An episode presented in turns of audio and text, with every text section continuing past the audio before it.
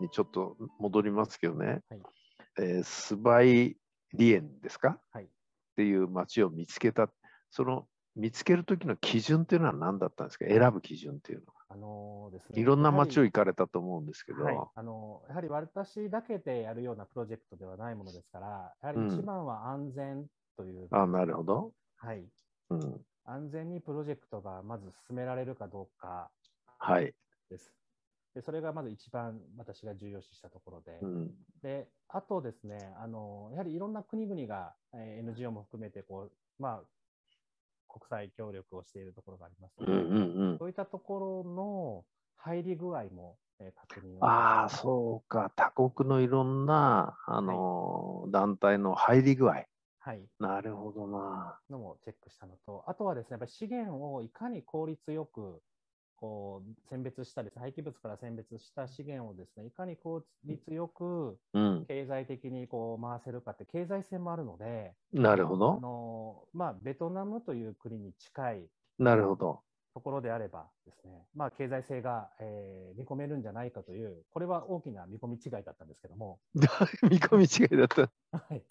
あの皆さんですね、あの素晴らしいあのカンボジア人はですね、なんか法を守らないという風土がありまして、はい。はい、僕らはしっかり関税を払って物を運ばなきゃいけないですし、うん。税金を払って商売を今、カンボジアでもしっかりさせていただいてるんですけど、うんうん。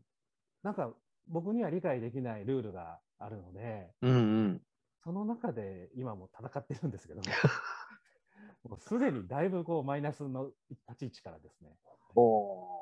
ですから最初の JICA でのプロジェクトは、私どもが考えたビジネスプランが成立しないという、あのまあ、レポートを提出させていただいたんですね。あレポート はい。ビビジネスとしての成立は無理だと、無理です、みたいなですね。はい。っていうのはイコールもうダメですってことですよね、はい、もう、はい、無理ですと無理ですと。このプロジェクトは はい。これでなんか全然話が続かないんですけどはい。そうなんです。もうそこからだから大変だったんです、また。いやそうでしょうねはい。今続いてるんですよねなんだかんだなんだかんだって言うと失礼ですけど、 はいっていうことははい。終わりというところでは終わってないわけですよねそうですね、今はまた新しいこうスキームの JICA のプロジェクトも実施させていただきまして、うんまあこう ODA につながるうんうんあの普及をさせていただく、日本の技術を使って、こうやっぱ国として、えー政策としてこうやれるプロジェクトとしての可能性をこう、まあ、JICA の方が認めていただいて、うんあの工場を今、えー建設をして、えーしてる最中なんですけども工場建設中ですか今はい、へえ、そそれもやっぱり地方の町ですか、そのスバイリエンの町で。あスバイレーンの町に。はい。で、このコロナの中、建設会社さんにも逃げられてしまいまして。はい。す すすまないです ね、なかなか。あの笑っ笑っちゃいけないとこなんですけど、はい。はい、大丈夫、大丈も夫うって奥言村って。さんも、はい。奥村さんも笑ってるんで、私もつい笑っちゃうんですけど、逃げられた。逃げられて、お金も大丈夫、大丈夫って言って9割払ってしまってですね。えあ、の3割ぐらいしか完成してないですね。お金は残り1割ではい、建設しなきゃなんない部分は7割ある。はい。こういうことはカンボジアでこういろいろやってると、まあまああることなんですかね。そうですね。まあまあはないと思いますけど、うんあの時にはある。時にはですね、あの、あるんじゃないかなと思って自分を慰めてるんですけど、はい、日本人の方にですね、ねはい、あのいなくなってしまいまして、えはい、日本人の人が持ってっちゃった。そうなんです。どこ行ったんですかもう捕まえないといけないですね。はい、もうあの見つからないものですから、なんか次の言葉を失うっていうか ね。でも安心してください。あの、たくさんの方々ですね、いろいろ支援をしていただいて、うん。今ですね、7割ぐらいまで、来たあの。来ました。それもえ 3, 3割から7割まで出来上がった、は工場でもがですね。あまりお金を払ってなくて。え後でお金払わなきゃいけないんでしょそうすると。いえですね。あの、まあ、いろんな方々がたくさん協力をしていただけてるので、えはい。あの、地元のこう政府の方であったりとかですね、え。ええ。はい、で警察の方も本当に毎日見回りに来ていただけるようになりましたし、本当に。はい、ということはもう地元は全面バックアップっていう感じで、そうですね、地元の方に本当に応援をしていただけててですね、すごいですね。やっぱり今のお話伺ってても、まあ、その地元の人がそこまでしてくださるっていうのは、もう奥村さんが、その信頼を得たからであってですね、この人のやることは間違いないし、本気だと、あやるんだというのを自分たちも、こうなんか、固く決意してるような感じが伝わってきますよね。本当にありがたいですね。そういうお話伺ってると、なんだろう、奥村さんはその知らない土地に行って、知らない、その海外の知らない土地の知らない人に会ってですね、なんか関係性を作るのがうまいっていう表現がいいのかどうかわかんないですけども、まあ上手に作られるんでしょうね。うんそれがなかったら多分何もできないと思うんですよ。 で、3割が7割でね、別にお金がそんなに集まったわけじゃないのに7割まで出てきたできてきたっていうのはまさにうん過去の信頼の積み上げだと思いますしすごいですね。本当にありがたくて、あのコンクリートも引いてないところが、あの次に行ったらコンクリートが引かれてたりとかですね、もうそれだけで感動しちゃう。はい、それ、えまあ、奇跡ですよね、ですから、ああ奇跡お金も払ってないのに、はい、はあ、あのリスナーの方実は今日ですねここに以前ご登壇いただいたあのナチュラルバリューの吉田みなみさん、まあ、加藤みなみさんの方が言いやすいんで加藤みなみさんで通しちゃいますけどもに実は来ていただいてるんですよ。あの奥村さんとも親しいということなんでみなみさん今のその行ってみたらコンクリートが敷かれてた、これは奇跡であるって、こういう話はどんな風に聞かれますもうあなたもカンボジアの経験豊富なんで、いやー、改めまして吉田みなみです。いや、これ本当にあのありえない話ですね。本当にこう奇跡のようなあ、話でそう、なんだ。例えばあのえっ、と注文をした側の奥村さんとかがいない中で工事が止まっているとか、使われるはずだった資材がなくなっうんてしまっているとあか。ーなるほど。そういうこうマイナスをどう補填しようっていうのは結構起こったりするんですけどうん。行っていた時に注文もしていなくてなおかつそのしかるべき場所にしかるべきコンクリートが引かれているっていうのもすごいことで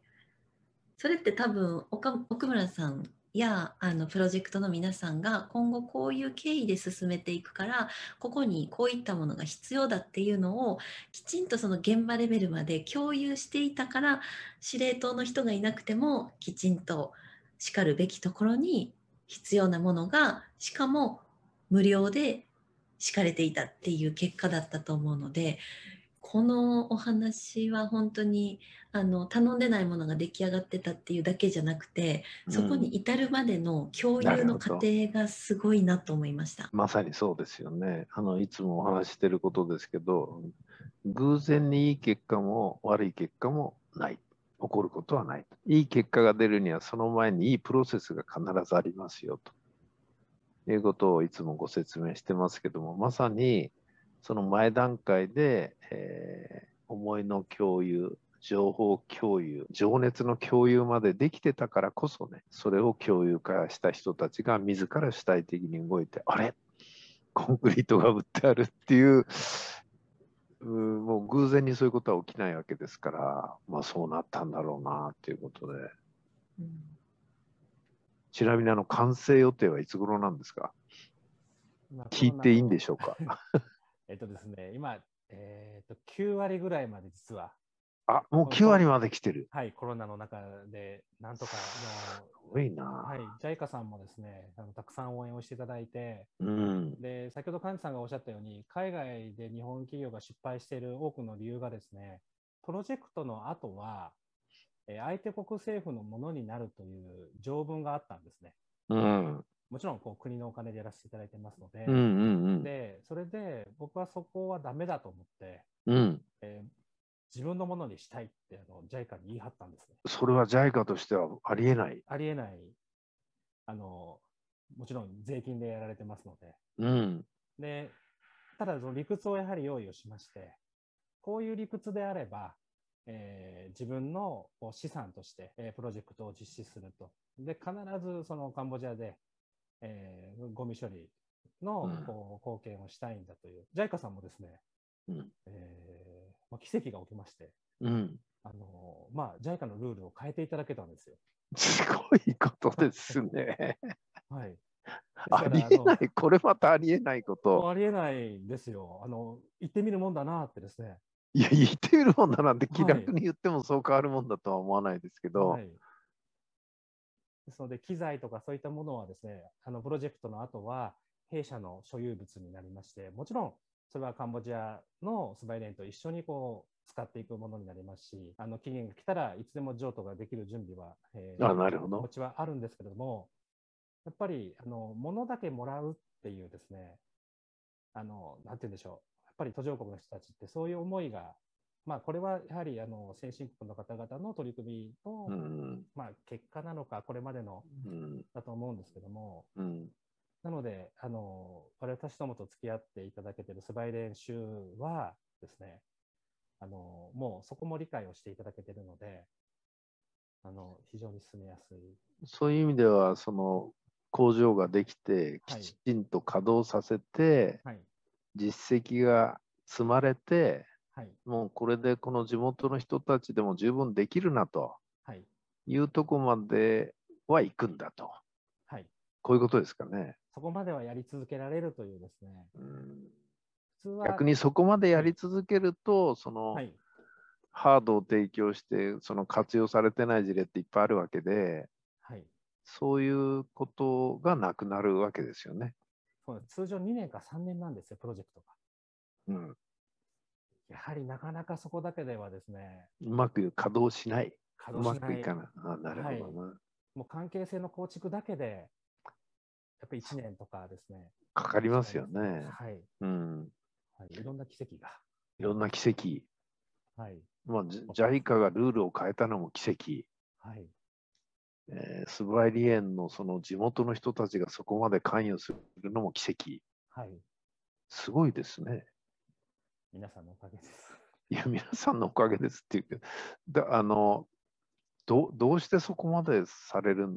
ですかね。どうしてだと思われます多分、こういうお話を聞かれると、まあ、一番多い質問は、そこまでされるあなたの原動力は何ですかとかね、いう質問って結構出るわけですよね。はい。で、ここで大体あまりいいか、かっこいい答えがなくて、いや、親の遺言だとかね、はい。えー神のお告げだとか、そういう答えってほとんどなくてですね。はい。違う答えが多いんですけども、奥村さんの場合は何なんですよね。何なんでしょうんう。よくわからない。いや、本当によくわからないんですよ。やっぱりはいい。予想した答えなんですよ、それ。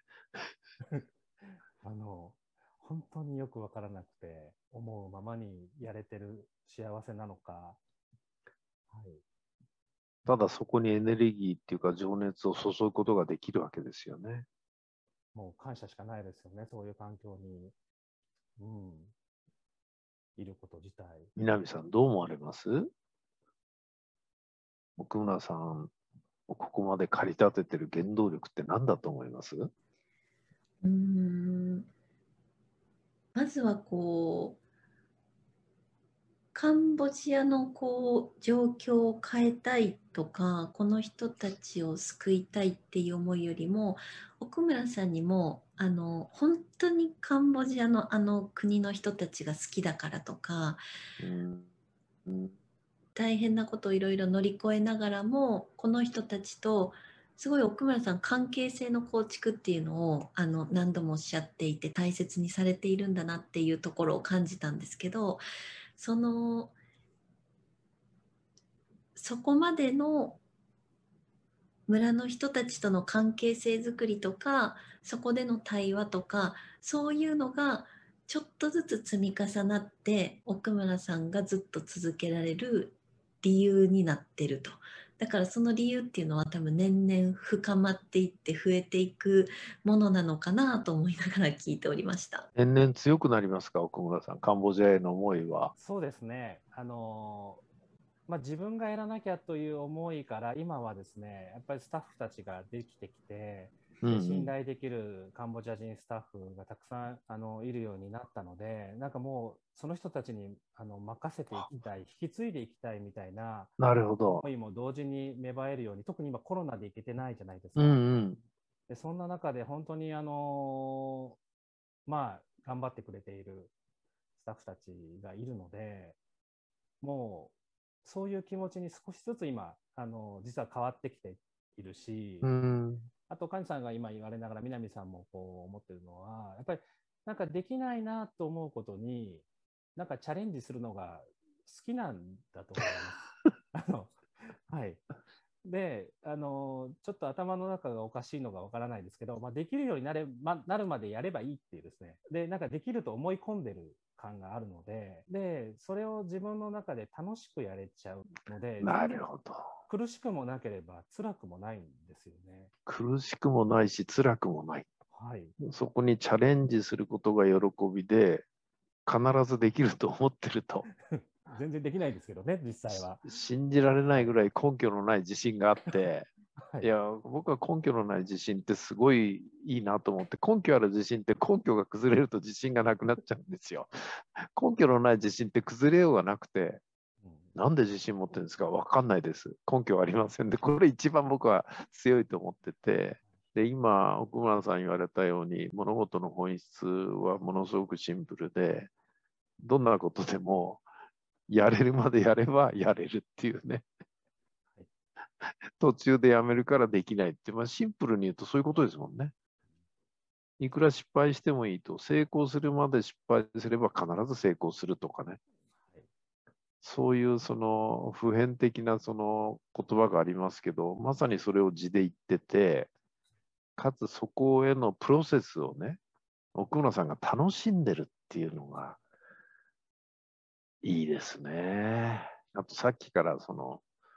感謝しかないっていうね、その言葉がものすごく多く